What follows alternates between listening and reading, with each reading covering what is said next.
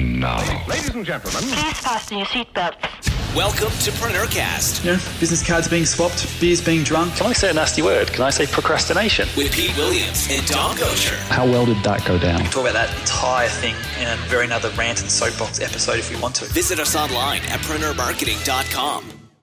Hello, hello, hello, everybody. Pete Williams here with, as always, Dom Goucher. How are you, mate? I'm all right. I must say I'm not on full form this week, um, but it is our 150th episode, so I thought I'd make a showing. Absolutely.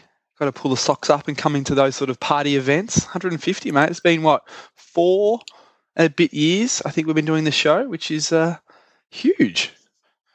That's pretty, pretty, pretty mean achievement for consistency and persistency. I would say so. Mm, absolutely. And there's been a lot of other podcasts come and go in that time, but we're still here giving you, I was about to say wisdom, but I'm really not sure if that's the right word to use, but good conversations, bad jokes, and hopefully a little bit of uh, lessons you can swipe from the projects that we're doing and done in our businesses uh, to improve your businesses. That's the whole point of Preneurcast. So, uh, Thank you, everybody. And uh, for those who have emailed in already and left comments on various places on the blog at preneurmarketing.com, on iTunes, or whatever podcast platform it is that you use, we really do appreciate each and every one of you who listen to the show. So thank you for taking the time to comment. And if you uh, got a little bit of time up your sleeve right now while you listen to this, we would love a comment from you as well.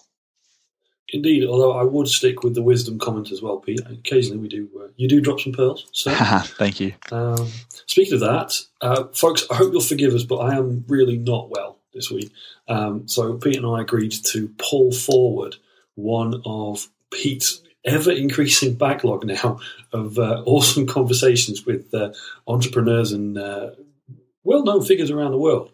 Um, so that just to just to kind of round things out.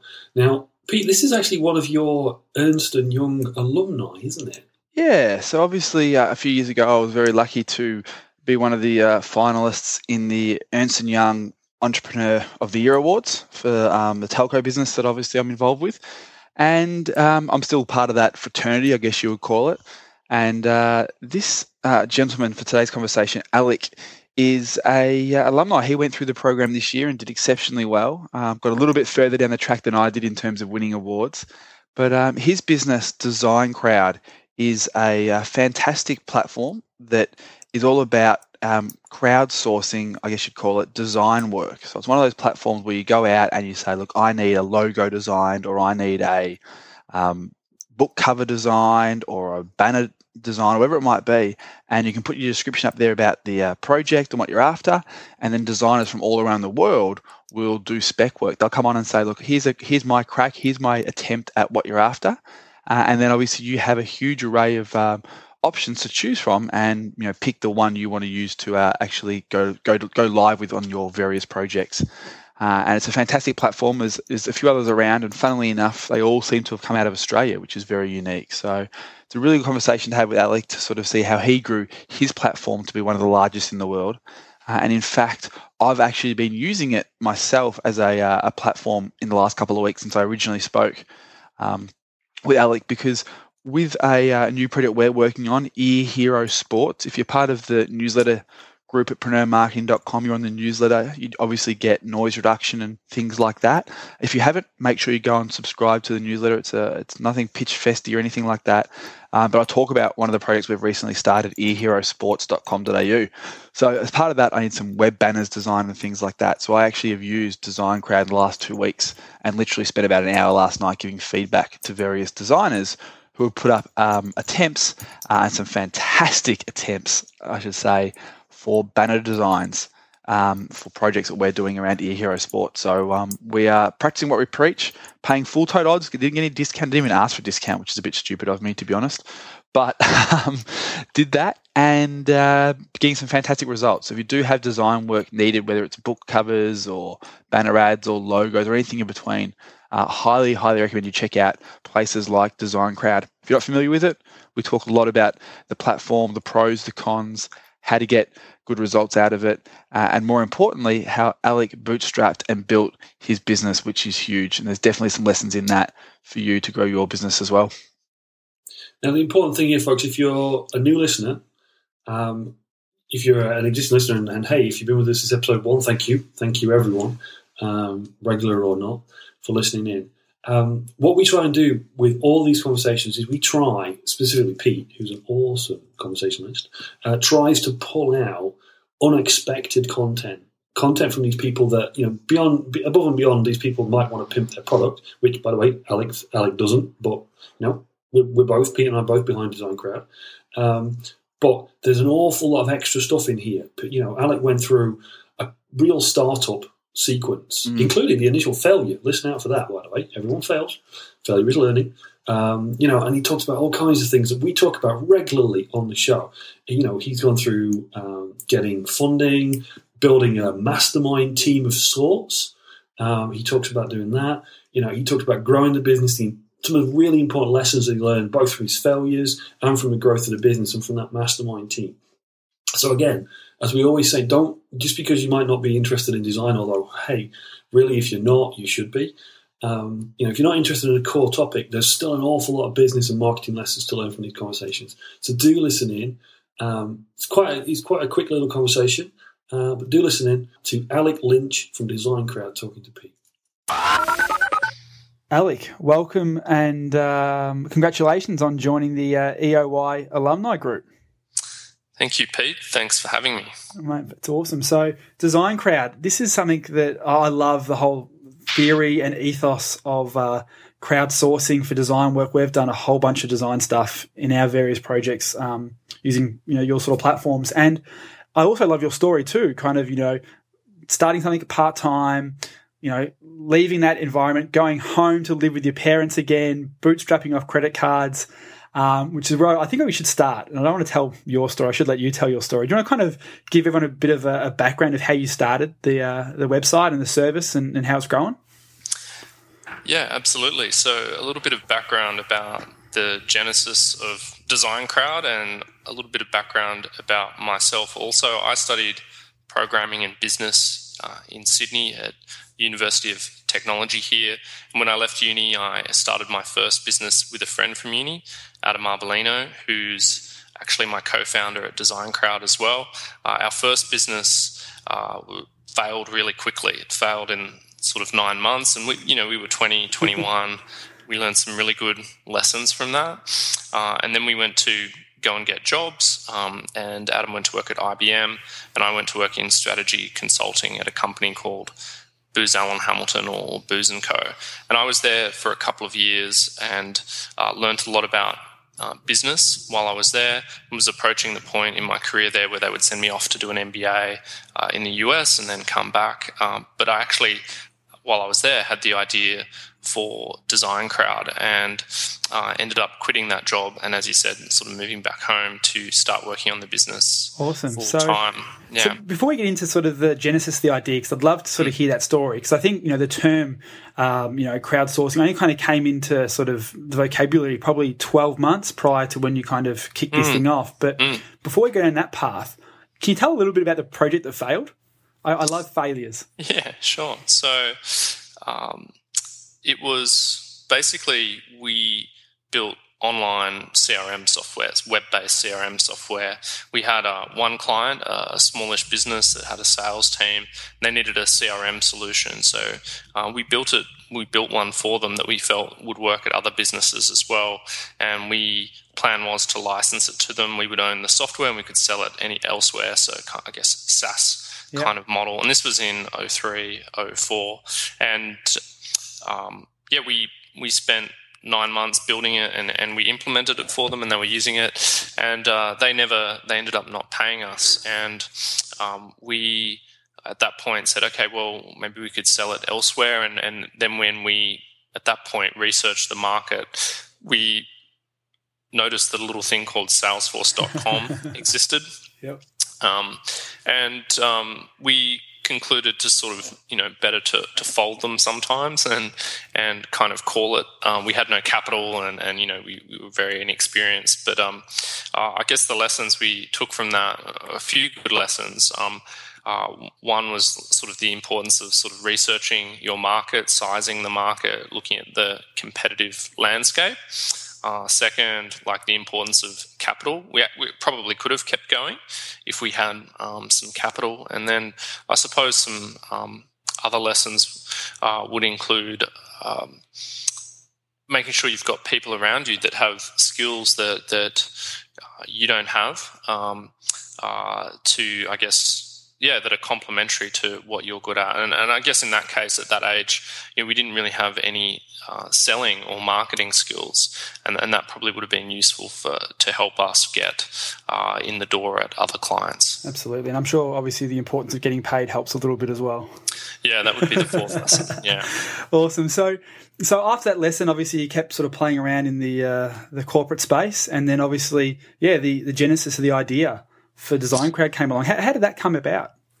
So I'd been building websites and designing websites since I was in high school, sort of from the age of 13 or, or 14. And while I was at Booz, uh, I was sort of looking to get back into that uh, area as kind of a hobby. And uh, through the course of that, I noticed looking at the design industry that the traditional design industry seemed to have a number of problems. And I felt that these problems presented an opportunity. And basically, what I perceived was that there were some problems in kind of two buckets uh, within the industry. And the first set of problems, first bucket of problems, uh, were for businesses buying design. And what I could see is that when a business went to buy design, let's say from a traditional design studio, that process was typically uh, a slow process. It could take weeks or months. Uh, typically, for uh, a business, it, it, can be an expensive uh, process. Yep. Um, and then, thirdly, uh, the process has a lot of risk or uncertainty. So uh, there's no guarantee that you'll like what you get back from the, that creative process going to just one designer or one studio. And if you don't like what you get back, well, you've spent a lot of time and a lot of money, and you need to spend more time and more money to fix. Um, mm. You know the outcome and, and, get an outcome that you're happy with. Uh, second set of problems I could see were actually for designers, and I guess in a nutshell, uh, the problem is that there, there's a huge amount of creative talent in the world that's that's qualified, um, that uh, and talented that can't find work. And there's this sort of chicken and the egg problem. Where It's you, you need a job to get a portfolio, you need a portfolio to get a job. Um, but but I guess just simply in Australia, for example, there are twenty thousand designers employed at traditional design studios, but uh, there's an estimate that 60,000 have graduated uh, but don't have employment. Mm. Um, and then you've got a heap of talented uh, designers in uh, emerging economies that, that live on, you know, ten dollars uh, a day, but they want to earn ten dollars an hour. And there's a lot of talented creative designers in in Asia, in, Europe, um, uh, in South America, who are you know hungry for work and super talented and so there's this this set of challenges for designers whether you're in um, you know Sydney or uh, Melbourne or Mumbai where um, you're looking for opportunity and and so th- I guess to me that um, highlighted that there was an opportunity to fix these problems in the tr- with the design industry mm. um, through and the dynamic was right for a marketplace um, if that marketplace could fix those problems uh, for both sides of the market. Mm. So I guess you could almost say, looking at what you just said there, that a lot of these designers have great technical skills, almost like you had back in your first project, just don't have the sales and marketing to kind of get that talent out there to the marketplace.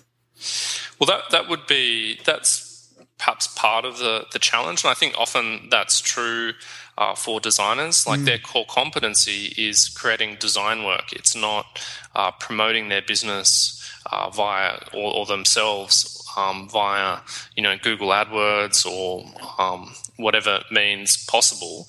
Um, and part of what Design Crowd, I, I guess, what we aim to do, our mission for designers is is to give them opportunities to be creative uh, and uh, earn money. Uh, but we're also letting them do that by focusing on their core competency and saying rather than sell to clients, Um, we just want you to design for clients, and and that's how you win work on Design Crowd as a designer by mm. uh, submitting designs, which is what they're good at. Yeah, well, I guess for people who probably aren't familiar with the, the term crowdsourcing or even something like the design crowd marketplace, do you want to give a bit of context of how it actually works for, for both parties? Sure. So, firstly, just a general definition of crowdsourcing. It's basically a form of outsourcing, and, and it involves typically outsourcing a task such as design or, or logo design, which is our specialty, um, to a, a, large group of people, a crowd of people, if you will. Um, I, I guess the shorthand of that, and the way we like to think of it, is that uh, crowdsourcing is like outsourcing on steroids. Mm. Um, it can be used in certain situations, and uh, where it's used well, um, it gives some extra benefits over and above kind of regular outsourcing. And uh, in Design Crowd's case, here's how it works: uh, a business could be a small business, uh, could be an entrepreneur, it might be a web development company or a marketing agency uh, that needs some design work done, comes to our website and posts a project or a request. Um, outlining something that they need designed, for example, logo design, and offering an amount of money uh, uh, that they're willing to pay for that design. We then publish that project on our website and open it up to our uh, 400,000 odd designers who then begin creating the designs and uploading them to the website. And first designs typically get uploaded to the website within a few hours. And over the course of five to 10 days, a typical project receives 25 to 50 to some cases uh, over 100 different designs actual designs, not just quotes um, or bids from designers around the world. And the client can then provide feedback, get revisions, share those designs with uh, colleagues or their own clients or their friends um, to get their opinions and eventually select uh, the, the best design from that pool. Um, uh, which they can then download and use. Mm. So that that process, um, uh, you know, guess going back to the problems that I could see in the design industry, it's it's faster than going to a traditional design studio.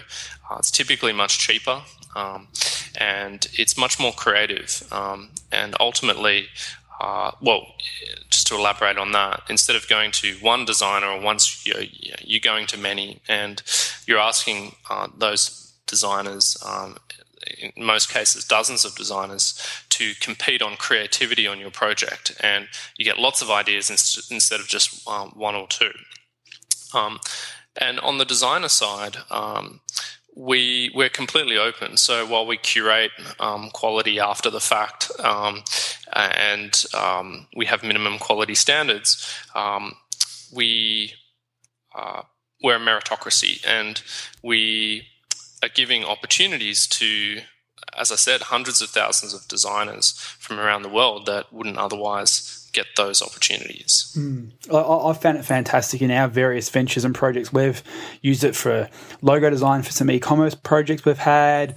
Um, you know, uh, letterhead design. I've had uh, some self-published books cover design done. Like we've used it in pretty much almost every business unit or project or company that I've got an interest in in some form or another, and it's been such a fantastic way for us to to not only get you know cost-effective design work done as you, as you said there, but the beautiful thing is is that you absolutely can. You put a project up, and you're getting 100, 110 different first drafts of the actual design and you can hmm. sit down and go, okay, out of those 100, there's probably 15 that I want to possibly develop. And you can reach out and talk back and forth with the designer to sort of, you know, mold one of those designs into the perfect outcome. And then obviously that person gets that prize pool or the money that I've put up at the start of the project.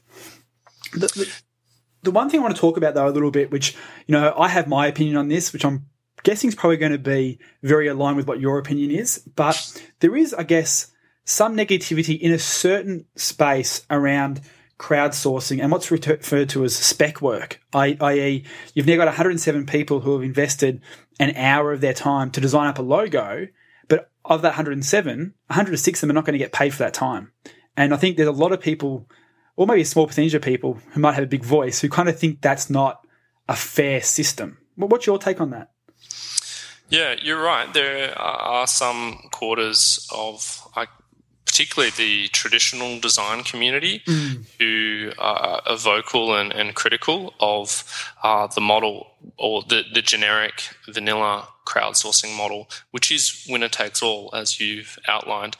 We've actually tried to improve that vanilla crowdsourcing model on Yep. Design Crowd to basically address some of those concerns. Um, and just to explain how Design Crowd works, uh, I guess under the hood a little bit, is that on, on a given project, when someone offers, let's say, $400, we take that amount of money that the client is offering and we split it up into parts. Um, and the, there'll be a main payment for the designer who wins and sells the design, but we'll also have small payments um, called participation payments, which are given to uh, some of the designers that don't win. Now, not all of them will get a payment, um, but uh, the purpose of those payments is to act as somewhat of a safety net, if you will, for those designers um, that don't win to cover some of their time.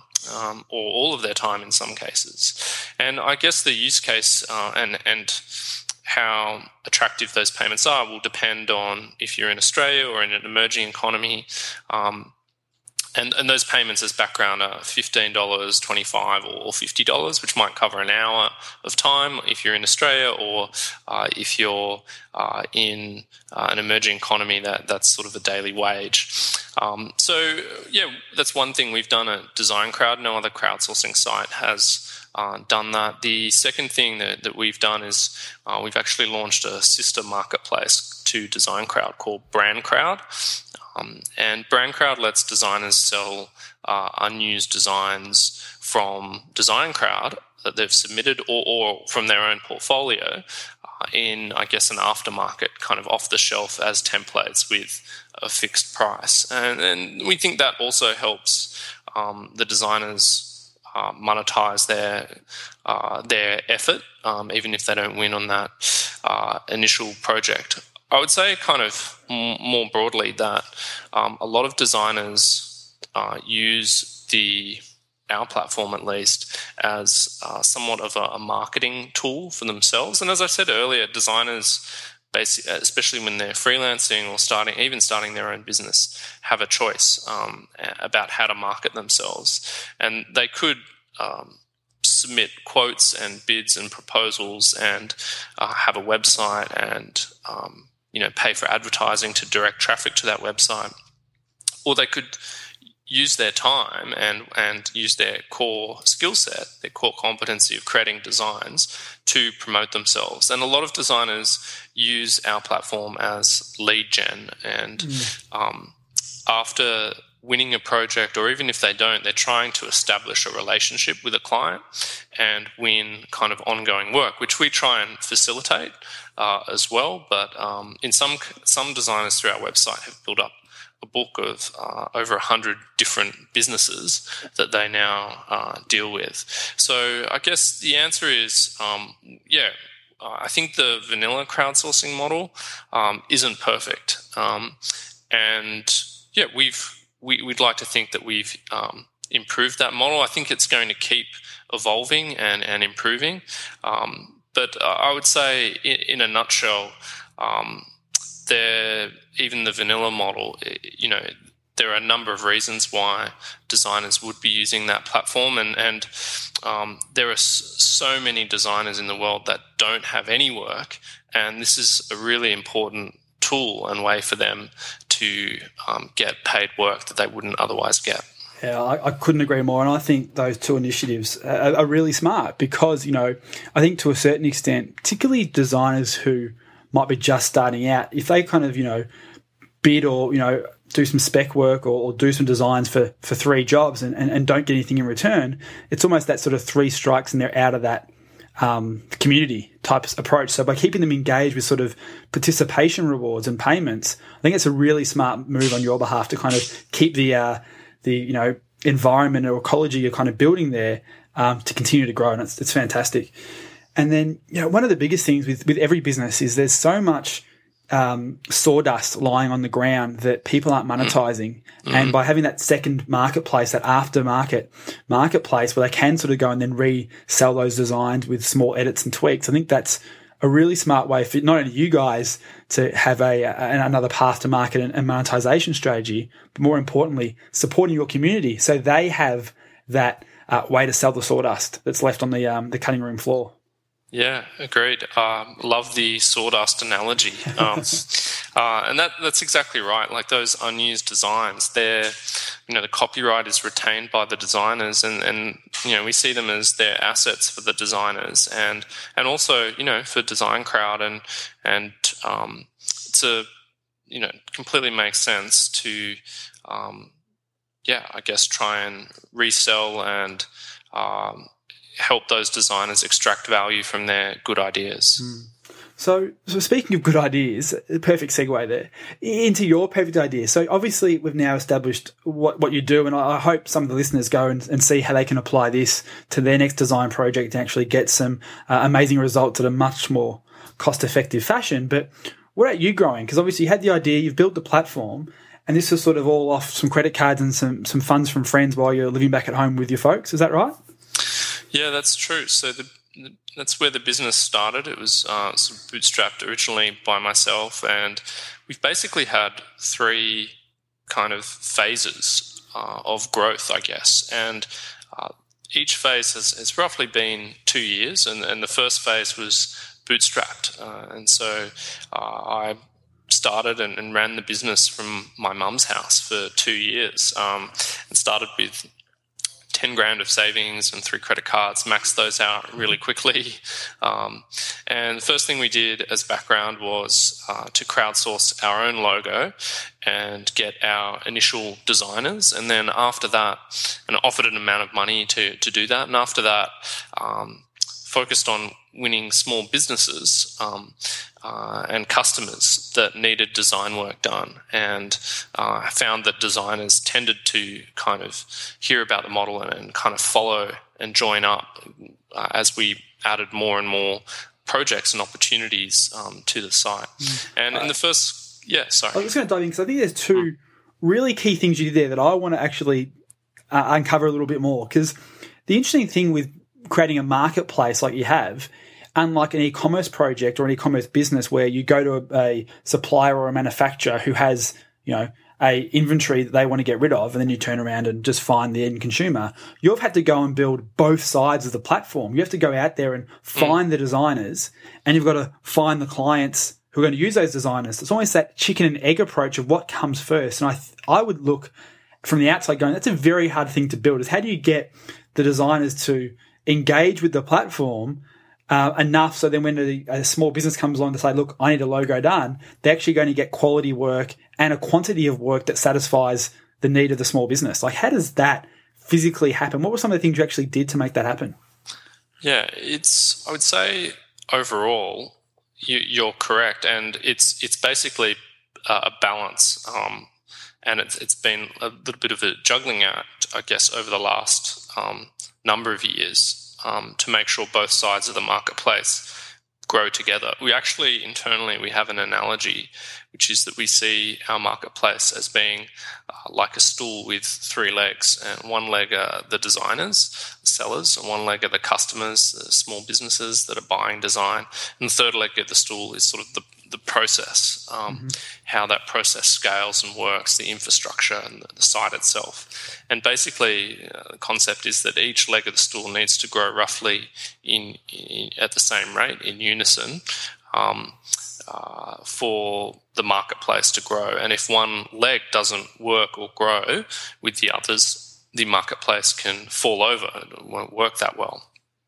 Um, interestingly, though, we have basically found that um, focusing on growing the customer leg of the stool, uh, the designer leg kind of follows. And you can have that, and some marketplaces just sort of have that um, dynamic. Um, and it's it, you want to kind of ideally, I think, find that. Um, uh, uh, also, ideally, if you know you want this sort of network effect uh, in a in a marketplace business where as you're acquiring new customers or if you're acquiring inventory that that also helps um, uh, grow the marketplace. And, and, and at our end, the dynamic is as you acquire a new customer, they uh, post a brief on your website, and and then designers upload hundred different designs, and that creates content, um, and that content. Um, uh, attracts you know new designers. It attracts uh, new customers as well, and it, there's a nice natural viral loop dynamic that Mm. occurs. So, so that makes all beautiful sense, and I think the analogy is fantastic. But I'm going to like dig a bit deeper and kind of trying to get some more gold out of you here. Is like, what were the actions you took? Because obviously, you could have potentially, I don't know what you did, is gone out and sort of, you know, pay designers on a platform like Elance or Odesk potentially to sort of do all the designs that in a, in a non-spec way to kind of build that demand. I know, you know, when Reddit.com started, uh, the owners of that platform actually started creating fake accounts and talking them between themselves to kind of um, generate a uh, or manufacture a community there. Now, I, I doubt you did that. I'm not implying you did that, but you know, how do you go out and find these designers? Were you going to, you know, um, advertising on banner ads on other design websites? Were you trying to filter into a forum and pull people out of there? Like, how do you actually get the word out to get the designers to a, to be aware of this new platform? Yeah. So the first thing in the first instance, uh, what we did was actually target designers who were studying or graduating. Um, so when we were crowdsourcing our own logo, we actually handed out had flyers handed out and put up posters at design colleges in Australia and the US. Nice. Um, yeah, so I had some friends um, uh, at uh, studying in the US who did that for me, and you know we would hand out flyers at, at like UTS and, and College of Fine Arts uh, here in Sydney, and uh, that helped us get our initial designers. We also targeted just a handful of designers online directly um, uh, to acquire them, but uh, after that we as I said, we, we've barely needed to continue doing that. That side of the marketplace Mm. has has just really grown, and I suppose they've you know they might Google things like freelance design or uh, graphic design jobs, and as a result, find our website and sign up. I, I think there's also a word of mouth um, component, and I mean even now we would sign up like five thousand to ten thousand new designer accounts a month, but we don't have a marketing budget, Mm. um, and so they just naturally find us. Well, it's a beautiful thing with a platform like this because it's such a, a wonderful thing. It, it naturally gets spoken about at design events and at conferences and, and that sort of stuff because it is that perfect platform for a, a, a beginner designer or, or a brand new freelancer designer kind of leaving the, the corporate world to kind of build that portfolio and get some runs on the board early. So that's really cool. It's always just how do you manufacture that tipping point is always an interesting conversation to have with entrepreneurs. Yeah, well, it probably took um, a couple of years for us to really generate um, more than two years. So um, I guess going back to the kind of the different growth phases we've had, um, it was really once we took investment and and started promoting the business more and, and getting some scale a couple of years in that we started to get uh, a better word of mouth dynamic on the customer side as Mm. well. And probably today, uh, about 40% of our business uh, comes from, from word of mouth. Awesome. So, so you took that um, angel investment. So, I guess two questions: How was the uh, process of going through an angel investing phase, and then what did you spend the money on? Because at that point you were still working out of your mum's uh, second bedroom or something. Is that right?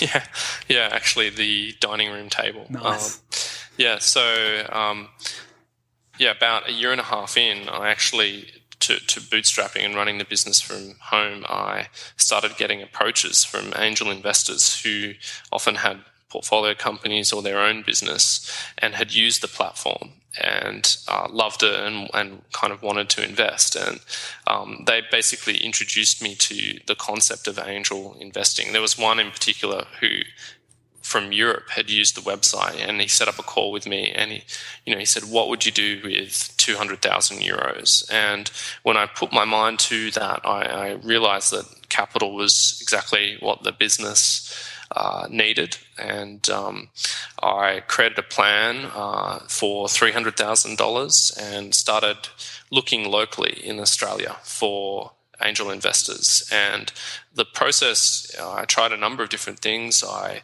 uh, did sort of Dragon's Den style pitches through angel networks.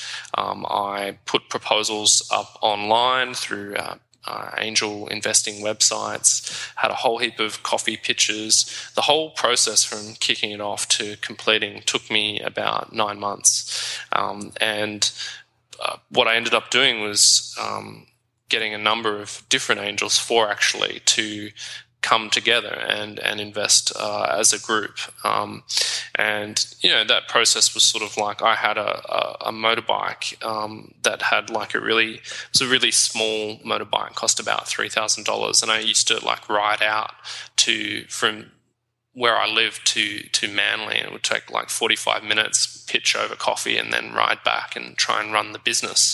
Um, and uh, yeah, it took nine months, and then it, basically in late 2009, which was sort of two years into the business, uh, they invested $300,000 uh, into the business. And we used that funding to get our first office. At that point, my co founder Adam joined the business full time.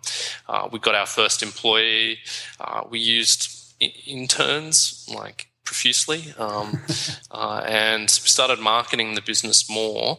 Um, online and uh, in particular and a little bit outside more and more outside of australia. And over the course of kind of two years with that funding and also input from the angels who functioned as our board during that period mm. we were able to grow the business you know 13 14 fold from where it was. Um, and we were able to start making more sales outside of australia. Probably at the end of that period australia was still our largest single source of sales, but we were making more and more sales in the US and the UK, etc. And it validated for us that the opportunity was a global one. Absolutely. Where's the, the, the biggest marketplace now? Where, where's Australia sit?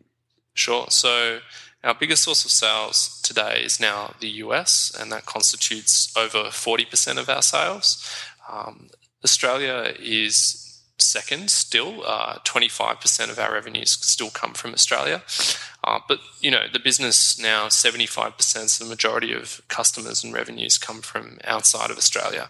Um, and, you know, we're proud of that, but we also think it represent, reflects like a, uh, a great opportunity for us to grow the business further, you know, outside of Australia. Australia is probably the, the 14th or 15th largest market in the world uh, for what we do. Um, so, and for us, it's our second largest source of sales, and that's probably natural given you know that we started here and where we are in our life cycle. But yeah, we're optimistic we can grow a lot more in the US or and the UK and Canada and, and uh, many other countries in the world. Awesome, very exciting.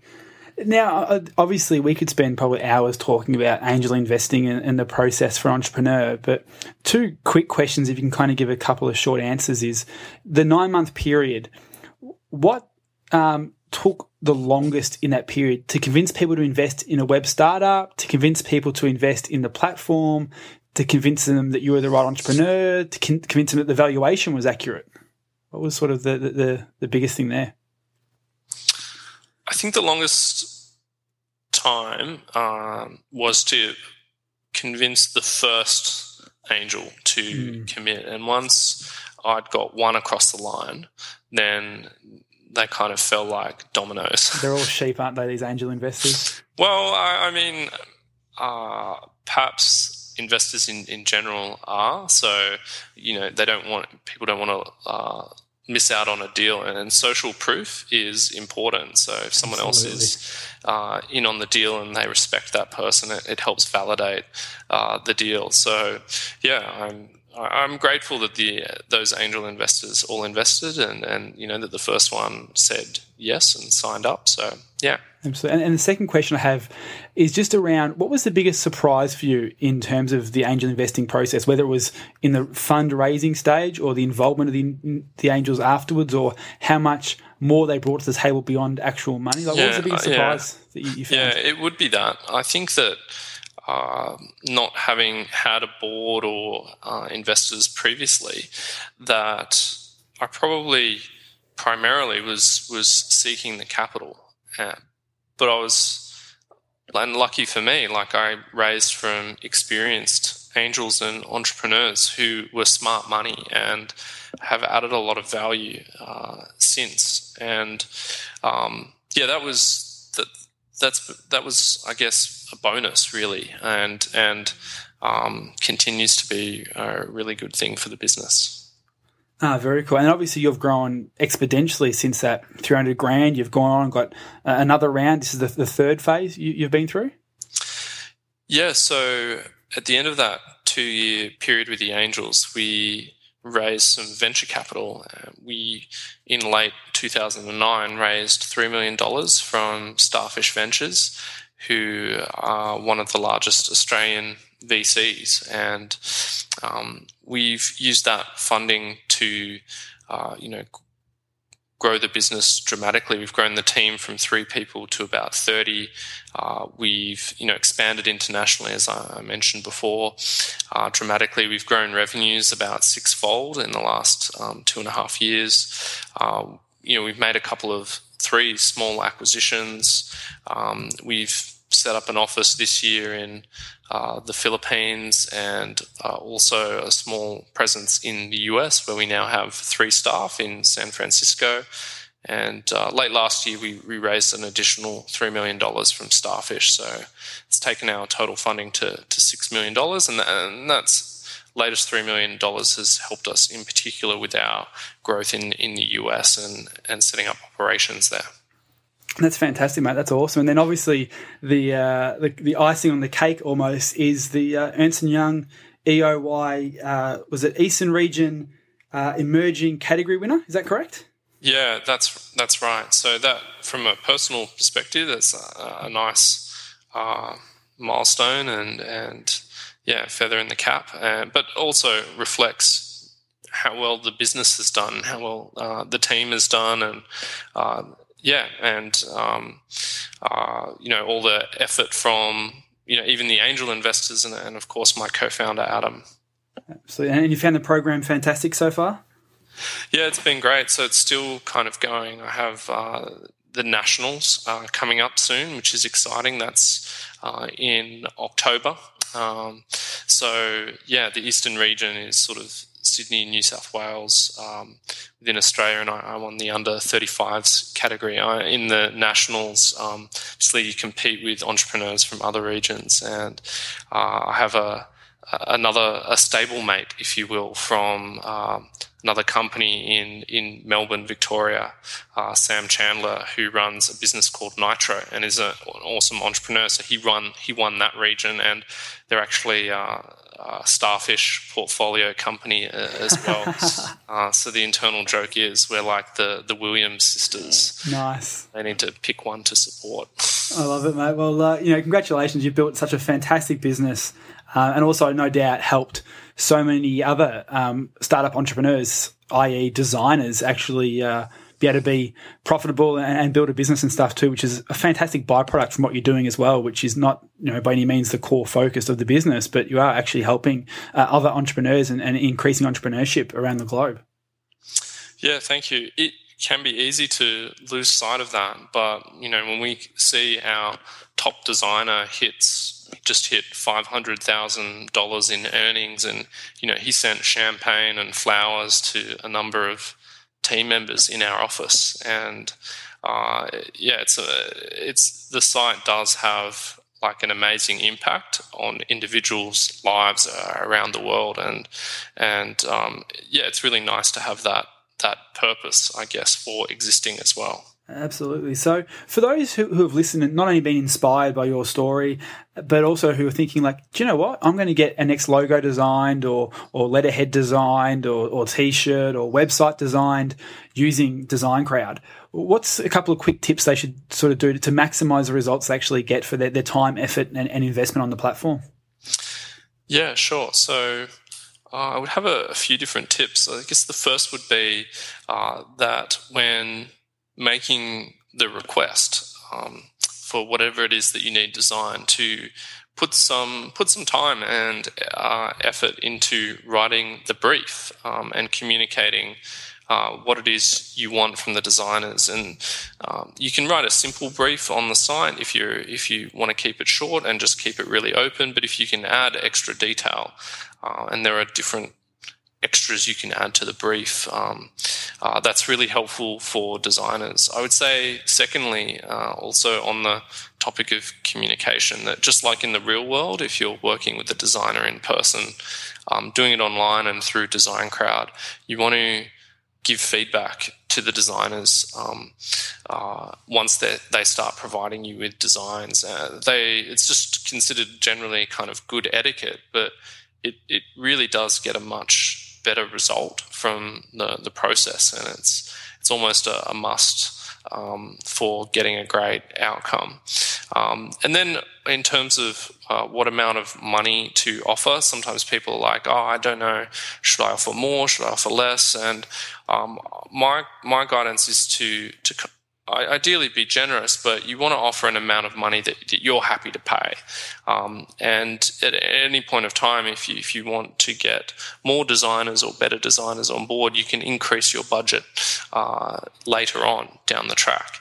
Um, so they would be the three main tips I would give for people looking to crowdsource in general. And I guess the, the fourth tip would be, you know, use DesignCrowd. Absolutely. Alec Lynch, thank you so much for your time. Welcome, Pete. Pleasure. Hopefully, you folks got as much value from that as I certainly did. Again, pages of notes. Um, Pete, I picked up on, on some really interesting observations that uh, Alec made there about the whole kind of growth of the business. But one of the ones that I loved was right up front. You know, you asked him about the failure, and uh, it was it was quite funny. I had to giggle to myself, but it's such a truism mm. that one of the biggest reasons for his initial failure was that they just flat out didn't look around. They were so busy doing what they thought was the thing to do. They didn't pick their heads up and look around. He said, what did he say? A little company called Salesforce. Yep.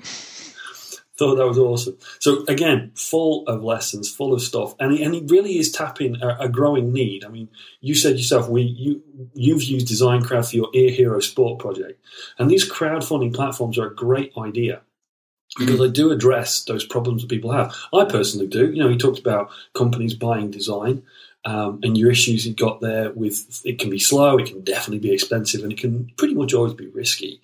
Um, so those those platforms are great. But twisted on its head, um, something that I pulled out of this for our audience was what he talked about, and you you really highlighted well, was that what a great opportunity these crowdsourcing platforms are for you to build a portfolio with real customer briefs. Mm. Maybe you don't make it through to the selection. Maybe you don't do, you know, you don't win that contract the first few times. But boy, you're gonna, you know, you're gonna get some real briefs from real clients, and you're gonna get real feedback as well. Mm. Um, and that's invaluable when you're just starting out. Absolutely, so that was a really good point as well. Fantastic. Well, hopefully people get a lot of uh, value from that, whether they are going to use the platform or going to just learn some of Alec's lessons to grow their own business. But, uh, you know, as you do grow your own business, make sure you check out sevenleversreport.com. It is the framework that we build all our businesses and projects and consulting stuff around. So if you haven't read the Seven Levers report, it covers, you know, the seven 10% wins you need to double the profit of your business. So we really encourage you to head over there and check that one out. And I said at the start of the show, any feedback is great feedback. We would love to hear not only your thoughts about this show, the show in general, but also of the 150 episodes we've had. What's been the one that's been the most impactful for you? Please let us know. Leave a comment on the blog, leave a comment on iTunes or your podcasting platform. We really do read them all. We do reply as best we can. And we'd love to hear what your favorite show out of the 150 has been thanks for uh, putting up with us for 150 episodes, especially my croaky voice on this special one. And uh, we will see you back, hopefully, on full form in the next show. Been enjoying another fine episode of Preneurcast with Pete Williams and Dom Goucher. Make sure to hang out with the boys online at www.preneurmarketing.com or drop them a line via preneurcast at preneurgroup.com.